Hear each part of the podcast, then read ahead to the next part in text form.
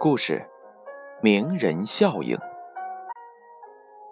由于名人是人们心中的偶像，有着一呼百应的作用。一位出版商有一批滞销书籍，无人问津。他灵机一动，想出了一个主意。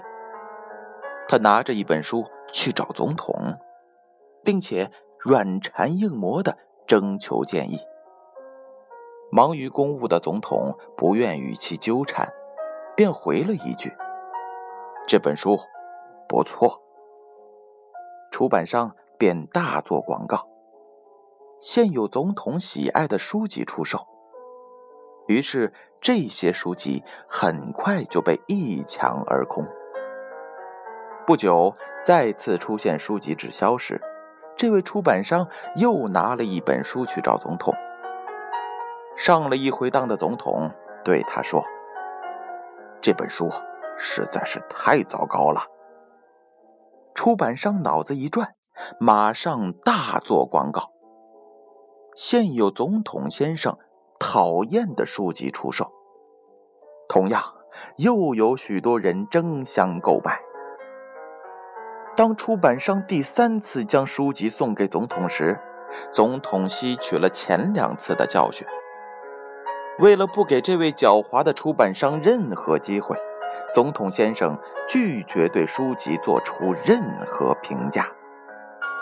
不料，出版商同样以此大做广告。